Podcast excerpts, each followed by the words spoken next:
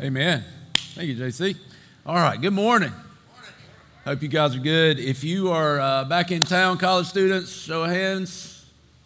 Glad to have you back. Glad you're back. Um, always exciting to get you guys back here. Brings a lot of energy uh, to the church, and just excited for you guys what this semester would hold. Um, so we've come out of 2021, obviously here in 2022. At the end of 21, we wrapped up a series um, on the minor prophets. We went through all 12 of the minor prophets. It's an incredible series. Coming out of that now, we are going into um, the book of Philippians. So we're going to go all the way through the book of Philippians. In fact, if you want to turn there, you can. Um, going to be beginning at verse 1. In fact, the next two weeks, we are going to talk about the first two verses of the book of Philippians. I promise we will not go that slow through the whole book, but there's a couple of messages that I feel like the Lord really put on our heart to, to look at um, through these first two verses. So that's where we're going to be today, through this, going through the book of Philippians, the first two chapters there. Uh, you can turn there, your Bible, your phone, whatever. It'll also be up on the screen as we read, so you can follow along there. Um, the book of Philippians is a letter, really, that the Apostle Paul wrote to the church in Philippi. And so he wrote this letter uh, to the church in this city called Philippi. It, it's a letter where you can really feel Paul's love for these people. He, he loves them deeply. Um, there is a, a strong affection that he has for them. One of the reasons for that is that they have partnered with him, is the way he puts it, in the gospel. And so they have come alongside him, they have supported him, they have been a part of, of the gospel going forward um, into different areas of the world. And a lot of this letter is thanking them for that and praying for them because they've been such a vital part of this. And so I want you today, first of all, to understand that we together as the church are partners in the gospel.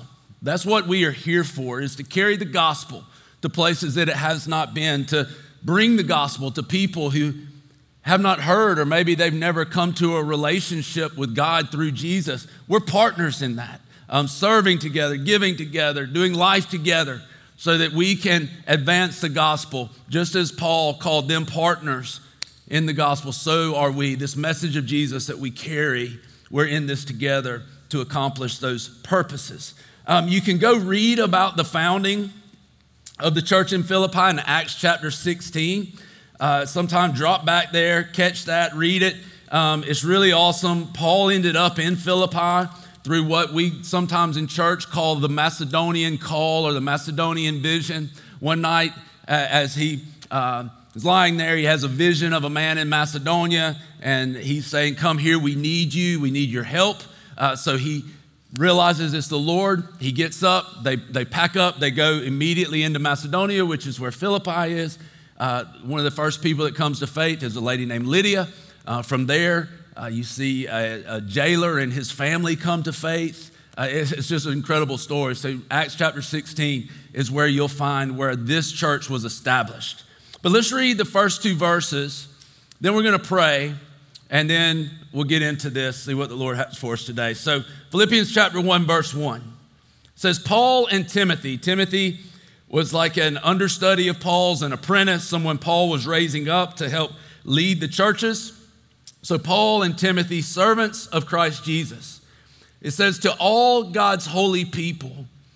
A lot of translations right there say, to the saints. And, that, and that's really important, the saints. In, in the original language, it, it meant most holy thing. And so he's literally saying this, let this sink in a little bit.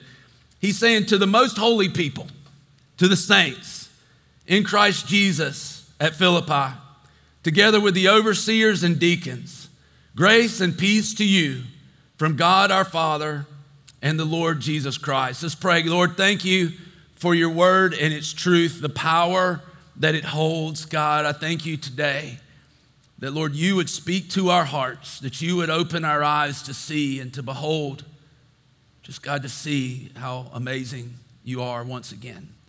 I pray, Lord, that we would have ears to hear what your Spirit's saying to us, God, and that we would leave here, God, with eyes that see more like you see, to know you better, to know who we are in you better, to know why we're here, Lord. God, we thank you for it. We praise you today for you're worthy. In Jesus' name, amen. Let me ask you this question. So, how many of you, if I were to tell you, um, I want you to get out of your seat right now, and I want you to come and line up behind one of these words? Over here, sinner, and over here, saint. I don't know this 100%, but I feel pretty certain that most of us would get out of our seat and come line up behind sinner, right? I don't think very many of us would just get out of our seat and go, Yeah, Saint, that's me, right? And just come over here and get behind Saint because our mind, our heart doesn't tell us that. We, we see ourselves typically much more as sinners, as fault, you know, with faults, and, and rightfully so. We, we are, right? But here's something that's really incredible is the apostle Paul begins this letter and he begins a lot of the letters and throughout the different letters he actually calls the believers saints. And it's not because these Philippians were perfect, even though he loved them dearly. He, he says this about a lot of the churches. In fact, Paul uses the word saint 45 times in his writings. And he uses this word to refer to those who are in Christ. But when we think about a saint, we typically don't think about ourselves. We typically don't even think about the person next to you. If you're sitting next to your spouse, you're not sitting here probably most likely thinking, this person beside me is a saint. If you are, you've been married a week, right? Doesn't take long to figure it out, and you didn't date very long. And, and, and so we don't typically think that. We typically don't see it that way. We don't think that way. But Paul saw something different. And that's what I want us to see today. Typically, when we think about saints, we think about people like Paul we think about somebody that lived a long time ago that lived a saintly life. And I want you to look at a couple of pictures. These are typically more what we think about as saints. So you got a, a statue here dedicated to St. Paul, right? You got another one here. This is St. Francis. You got another one here that St. Mary, right? You got one more, St. Peter. And so these people, yes, giants of the faith, but deemed by other people to be saints. Here's what I want you to understand saints are not people deemed by other people to be holy, saints are people deemed by God to be holy through Jesus. So, man's opinion of someone does not make you a saint or not make you a saint. It's God's opinion of you in Christ that makes you a saint. Here's where we struggle we can't get out of this old way of thinking and this old paradigm of seeing ourselves as sinners and begin to live as a saint. We can't see ourselves this way. We can't fathom it. You mean me, who, who is so imperfect in so many ways. You're telling me that I'm a most holy thing. Now, in your flesh, in, in your reality, in your current state, no, you are sinful. I am sinful. But in my status in Christ, yes, I am the righteousness of God. That's what the Bible tells us. It's, it's, it's mind blowing. And it's so mind blowing, it's hard to wrap our mind around it. And see, here's a huge problem that we have in the church, guys. And this is something we have to get over. We have to move beyond. We've got to grow out of. We still live in the old because we can't accept that we are new. We still see ourselves as pre-Christ.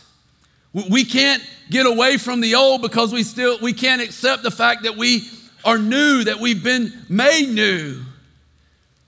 That he who is in Christ is a new creation. The old is gone and the new has come. I want you to understand this. These verses and passages like Romans 8 1, it says, Therefore, there's no condemnation for those who are in Christ. These passages that are so powerful, they weren't written so we can have a magnet on our refrigerator.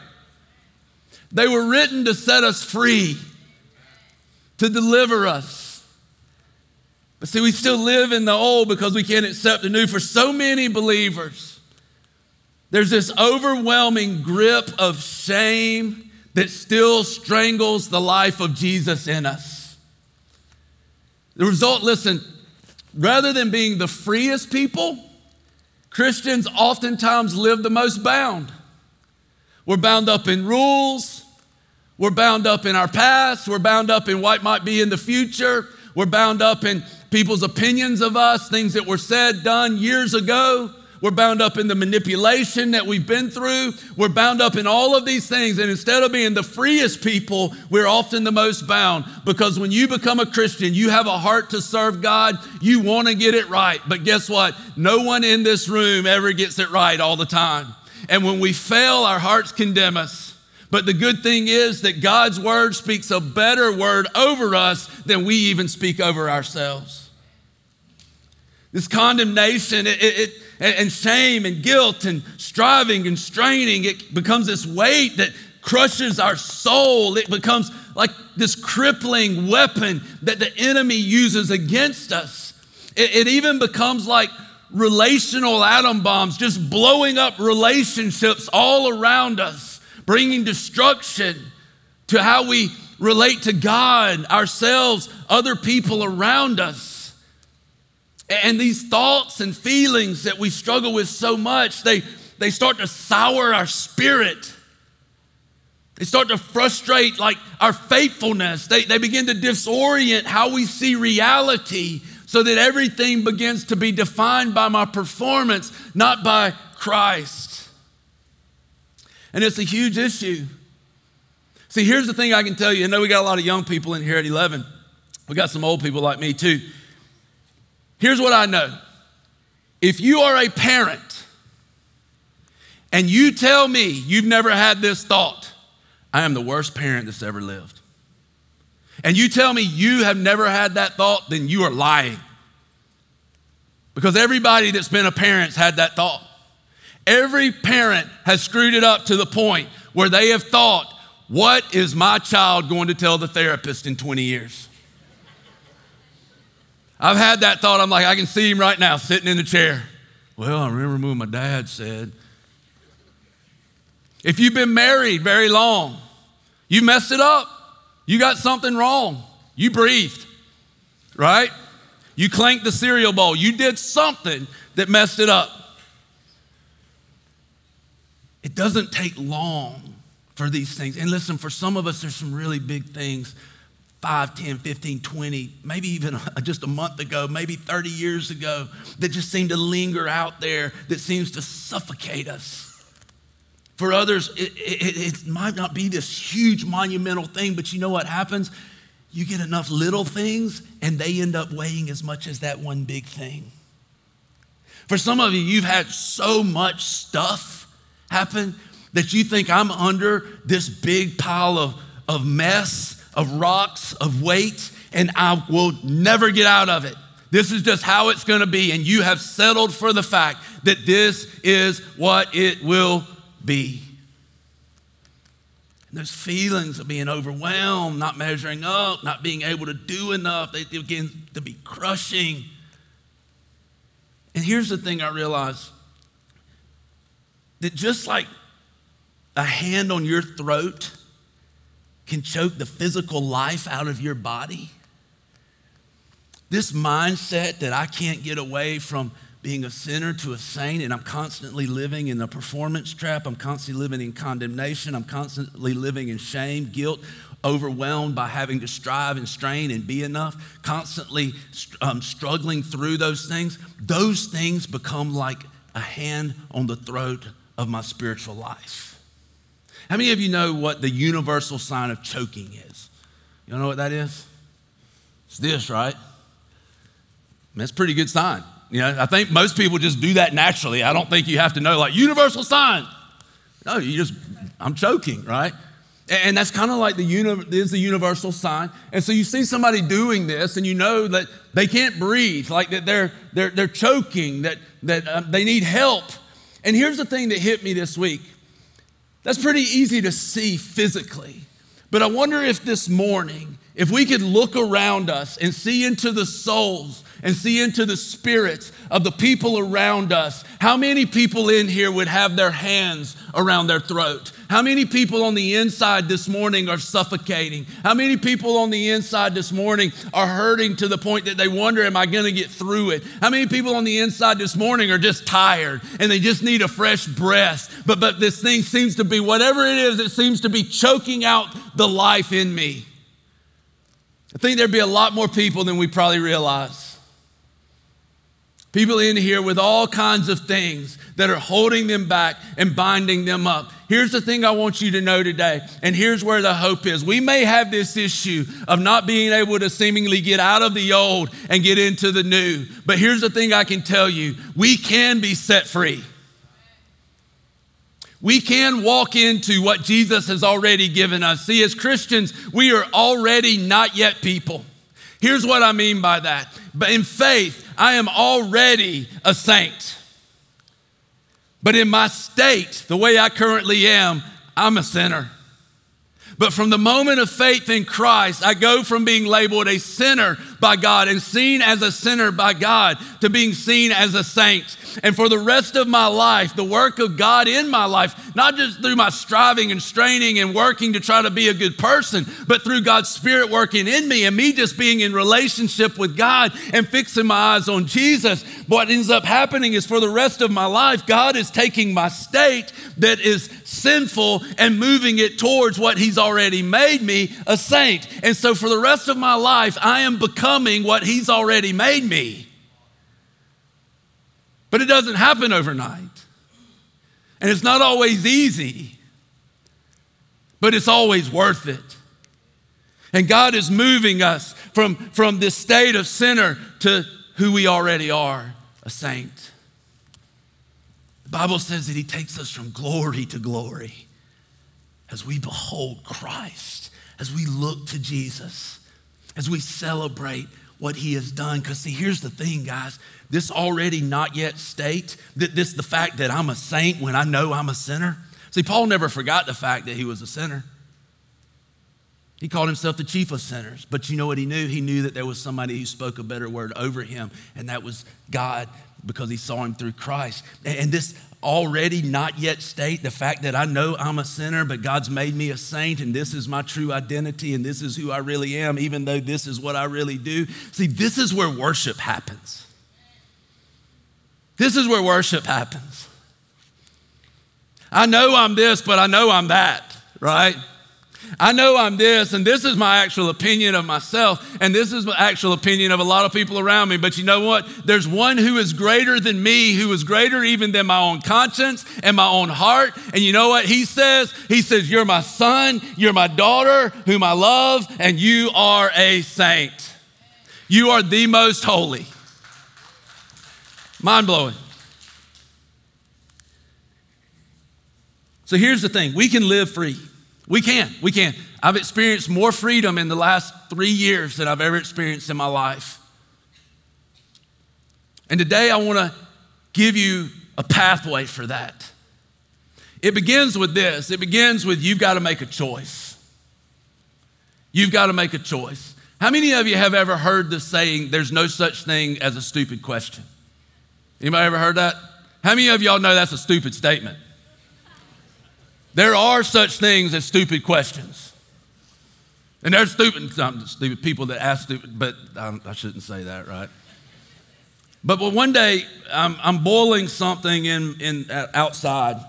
I've got this boiling water, and a member of my family, I'm not going to say who it was, is out there with me. And I said, Hey, how about take this boiling water and, and go pour it out over by the edge of the woods? And so, like, okay, so they get it. They're walking, got this big pot of hot water, and they're walking over to the edge of the woods, and they stopped. And, and just as I promise you, this is the honest truth, they stop and turn around and look at me, and they go, This ain't gonna catch the woods on fire, is it? Stupid question. It's boiling water. Like, what's the, uh, what, at what point does water flame, right? Like somebody said between services, water gets hot enough, it evaporates. And he's like, uh, I'm like, no, I'm, I think you're good. I think you're good. And so there are stupid questions. I'm going to ask you a question that a lot of you will think is stupid. Would you rather live in grace or condemnation? Would you rather live in grace or condemnation? Grace. Stupid question, right? Which one do you live in? Which one do you live in more?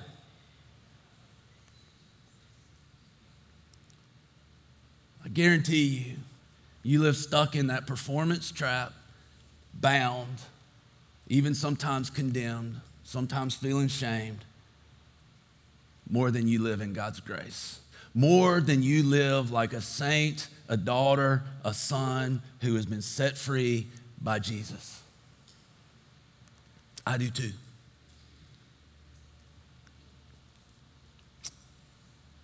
When we do that, guys, and some of you will understand this, you'll relate to this. When we live in that shame and guilt, this feeling of struggling to find acceptance, as JC said about the students, trying to live for acceptance, not living from it, living with the mindset like that, living with the mindset of a sinner, it can feel like being in hell. It can be a constant trap that we feel like we are in hell. But here's the thing that I want to encourage you with today the pit of hell is a place for those condemned, not a place for the sons and daughters of God. And today, if you say, I want to live in grace, not condemnation, then this can happen. But some of you become so conditioned to living in this place of condemnation, to living in this place of, of not quite good enough, not quite yet, or maybe not even close. That you don't realize Jesus has set you free and you can step into freedom. We've got a lab in our yard and we've got this underground fence. And what I've noticed with him is even when the battery dies in his collar and he can come across that fence, he'll just sit there and look at me on the porch. He wants to come up there so bad he can't stand it, but he just sits there and looks at me. He's free. He can go anywhere he wants to. And yet he's so accustomed to that being the line that he always stops, no matter. Some of us need to realize that we've been set free in Christ and we can step into what's new. We are no longer bound and listen, it's not freedom like we think about in America, where it's freedom to do whatever I want to do. No, it's freedom to do what you were created to do. And if you will step into that, you will find the greatest joy of your life because you're doing what you were created to do. I want to read a passage of scripture to you. Hebrews chapter 10. The writer of the book of Hebrews, writing to these Hebrew Christians, he says this in verse 19. He says, Therefore, brothers and sisters, since we have confidence to enter the most holy place by the blood of Jesus, he's saying, Listen, we have confidence. You know who has confidence? A saint, not a sinner. Someone who realizes they're holy and can come into the presence of God, not because of their own works, but thank God through Christ. By new and living way opened up for us through the curtain, that is his body, meaning the sacrifice of Jesus opened a way for us. And since we have a great priest over the house of God, he says this let us draw near to God with a sincere heart and with the full assurance that faith brings, having our hearts sprinkled to cleanse us from a guilty conscience and having our bodies washed with pure water. I want you to see this. You can live free. We can have cleansed consciences. We can think no longer like a sinner, but begin to think like a saint. We can have this paradigm shift you got to make a choice. Do I want to live in grace or do I want to live in condemnation? Am I willing to fight this battle? Am I willing to let God fight this battle with me? So make a choice. Number two, take Jesus at his word. Take Jesus at his word. I'd ask you this question Is God's word your ultimate authority?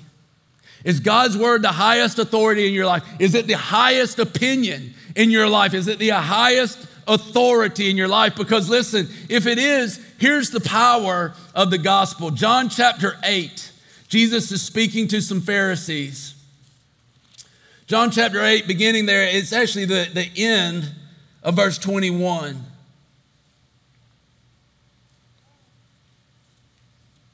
I'm sorry, 31. He says, If you hold to my teachings, you are really my disciples. Then you will know the truth, and the truth will set you free.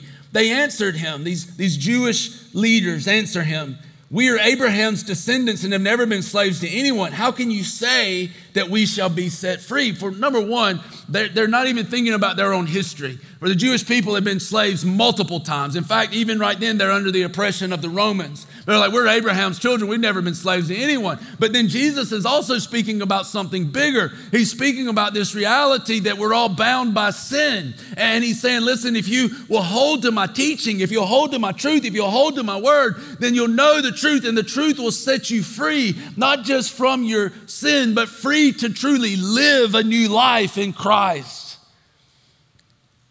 But we have to take Jesus at his word. See, the word has the power not only to shift my status from sinner to saint, but to actually begin to shift my state, my being from sinner to saint. It has the power to do that, but it has to be the ultimate authority in my life.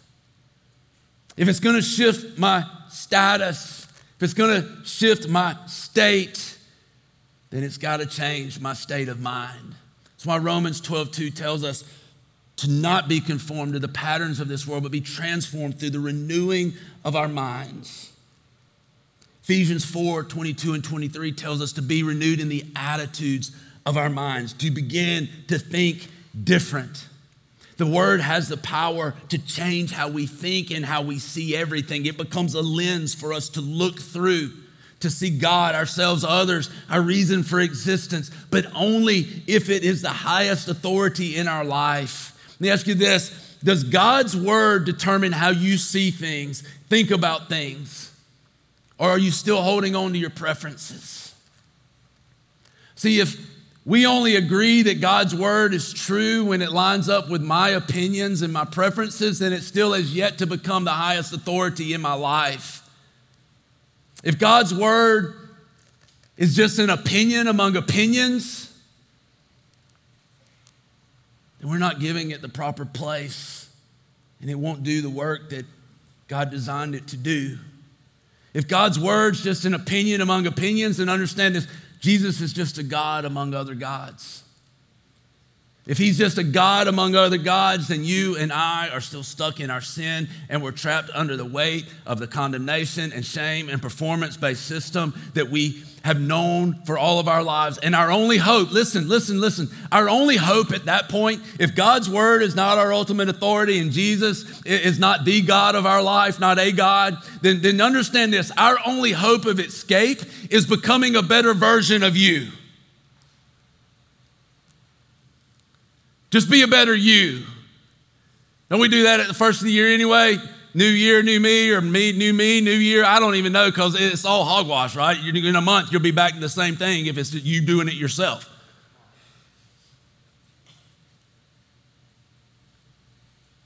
That's all we're left with.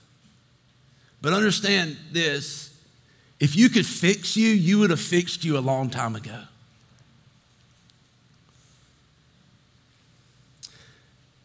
God's word has the power to set us free. But we got to give God the proper place. We got to give His word the proper place. His word can't be an opinion among other opinions. His word is the opinion in our life. The last thing I'd give you in this is that we've got to stop keeping score. So we got to make a choice. Do I want to live in condemnation or grace? We, we got to make a choice. Am I willing to take Jesus at his word and allow God's word to be the ultimate authority of my life? And then the last one is I got to stop keeping score. And I'd ask you this question What will it take for you to put down the scorecard? To stop keeping score, to stop comparing yourself to other people around you, to stop comparing you to even your own standards, to stop striving to try to make yourself something and celebrate who you are in Christ. What would it take for you to put down the scorecard? I got a golf scorecard here. How many of you play golf? Most frustrating game in the world. Never fails. You play 17 holes and you're like, I'll never play this game again. I'm selling my clubs. You get on 18, hit one good shot, and I'm like, I figured it out. I'll come back again. Most frustrating game there is. And here's the thing about a, a scorecard in golf. I remember when I used to play golf, I don't play a whole lot anymore. But I remember when I used to play, it seemed like no golf course had had pencils to keep score with with erasers on them. Is that just me or is that it seemed like that used to be the way it is. Now when I go to most golf courses, they got erasers on the pencils, which makes it really convenient. Right? Because a lot of times what we do in golf is we will replace the truth with a lie. Will we not? We will replace the truth with a lie. We, we, we got a seven because we triple putted from six feet. But if I had taken my time, I would have made that first putt, right? You know, I hit that shot and it really wasn't that bad. They shouldn't have planted that tree there. And so I'll replace the truth with a lie. I make it look a little better than what it actually was. And a lot of times that's what we do playing golf is we replace the truth with a lie. But you know, we do the same exact thing in life. God gives us His truth, He tells us who He is, who we are, how we're to relate to other people, what our purpose on earth is. And you know what we do? We replace the truth with a lie. We hear opinions, the world around us, different things, and it comes in and it begins to replace what God has told us with a lie. What if we reversed that? What if we started replacing the lies with the truth? How much more free would we become? How about this? What if you began to replace the lies with the truth and you found out that God is much more fond of you than you think He is? What if you replaced the lies with the truth and you found out that God is really fighting for you? And even when it doesn't feel like it, you have truth that tells you He is for you, not against you. What if we started seeing it differently?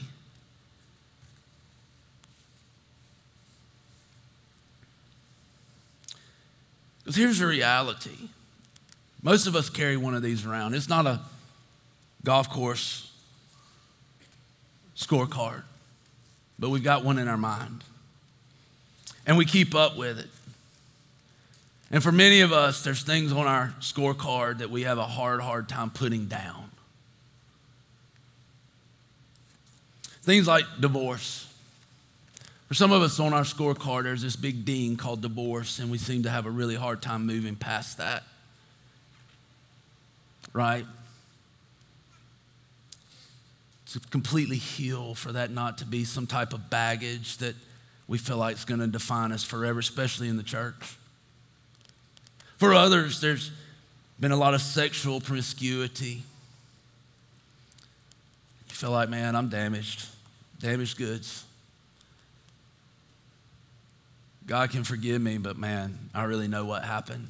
And you carry that on the scorecard. There's adultery, there's alcoholism, there's drug abuse, addiction, there's family destruction that's been caused, there's anger, there's lust, there's pornography, abortion, cheating people, uh, people that you have cheated, laziness, gossip, manipulation. All of these things begin to stack up on our scorecard. Boy, that thing gets heavy. Gets heavy. And then for others of us, there has been abuse. Someone abused us sexually, physically, mentally, emotionally. And that so defines us today. It still wants to tell us who we are. Yeah, you, you, you may be righteous, yeah, yeah, all that theology and church stuff, yeah, yeah, yeah, but you know what you really are. Some people have been cheated. Some people have been cheated on.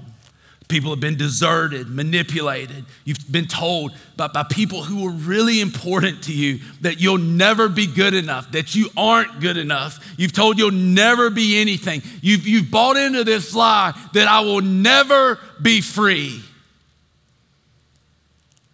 That's just not the truth. And today, we need to replace those lies with the truth. I think about the Apostle Paul wrote this letter, wrote several letters, in the Bible. And here's the thing a lot of people don't realize about the Apostle Paul. Apostle Paul would never have been called St. Paul early on in his life because the Apostle Paul actually condoned to the murder of Christians, drug off men, women, and children, and put them in prison. And I've often thought about this. How in the world, when Paul would lay his head on a pillow at night and he would get quiet, you know that quiet right before you go to sleep when your mind gets kind of free finally from all the hustle and the bustle and the hassle of life, and all of a sudden your mind begins to drift and just go places sometimes you don't want it to go? How in the world did the Apostle Paul lay his head on a pillow at night and not see the face of Stephen, who he condoned the stoning of? He's literally standing there holding the cloaks of the men who were pelting this young man who did nothing wrong with stones. And he's seeing his face and he can hear the rocks hitting. And how does he not lay there and just see that and feel this overwhelming shame and condemnation and guilt and unworthiness and just feel like giving up? How did he remain faithful in that? Uh, how could, how could he not lay there and, and in his mind and in his eyes see the face and the women of the women and the children, the screams, hear the screams of the mothers and fathers being torn away from their children, to hear all of this and see all of this and to continue to go forward. How could he do that knowing that he had been so wrong? See, Paul is the one who wrote some of these passages. Paul is the one who wrote Second Corinthians 5:17 that he who is in Christ is a new creation. The old is gone and the new has come. See, Paul, if he had had a refrigerator, he wasn't writing these things to stick them on the refrigerator. He was writing these things because it was heart knowledge, it was truth for him that it set him free and gave him the ability to live for Christ, even though he knew that I am still a sinner.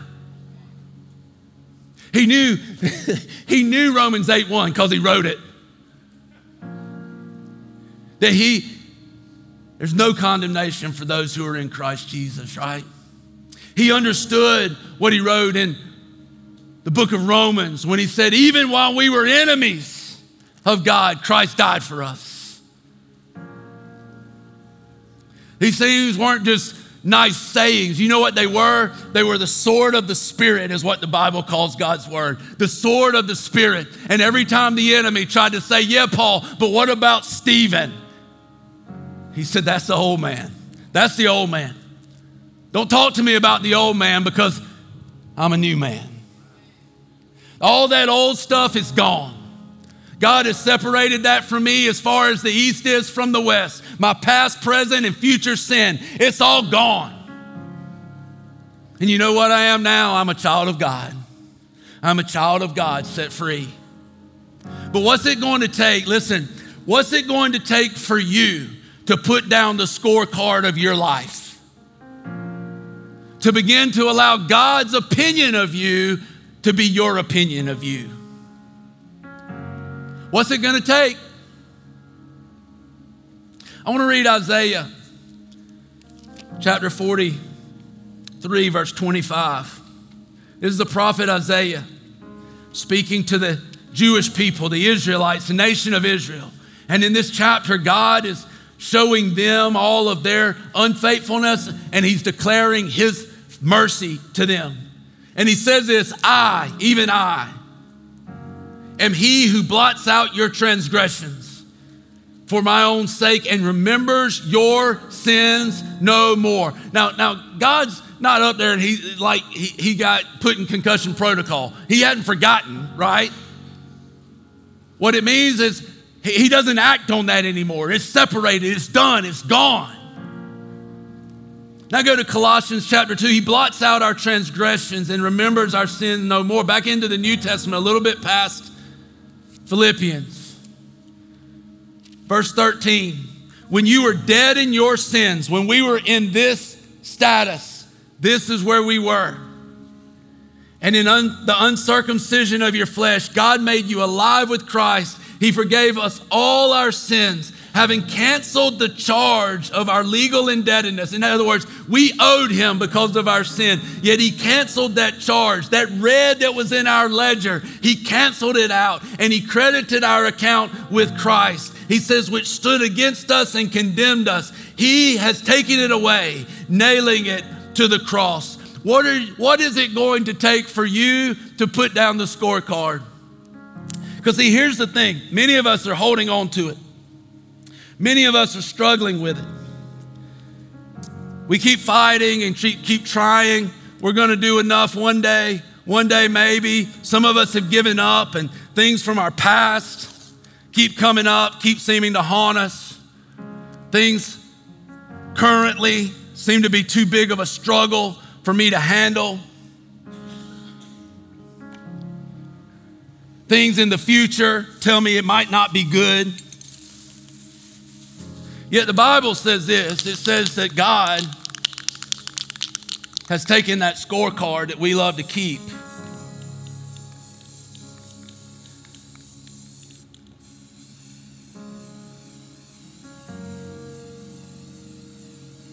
And he's completely blotted out the sin.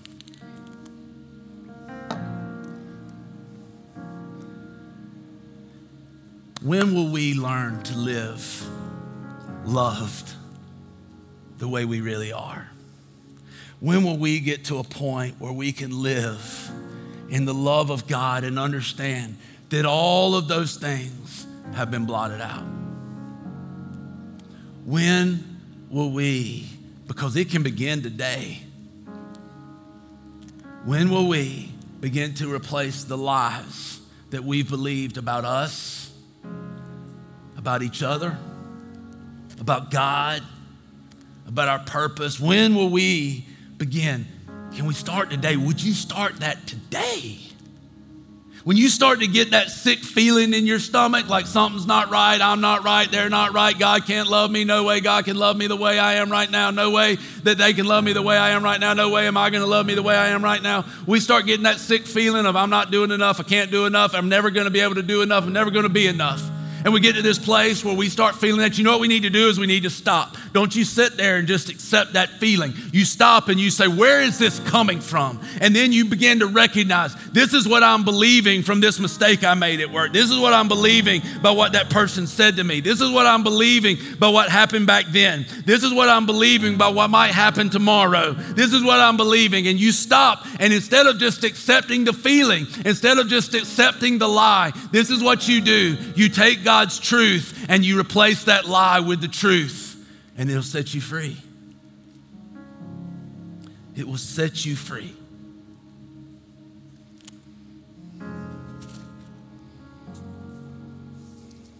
Guys, I know this because I know what it's done for me.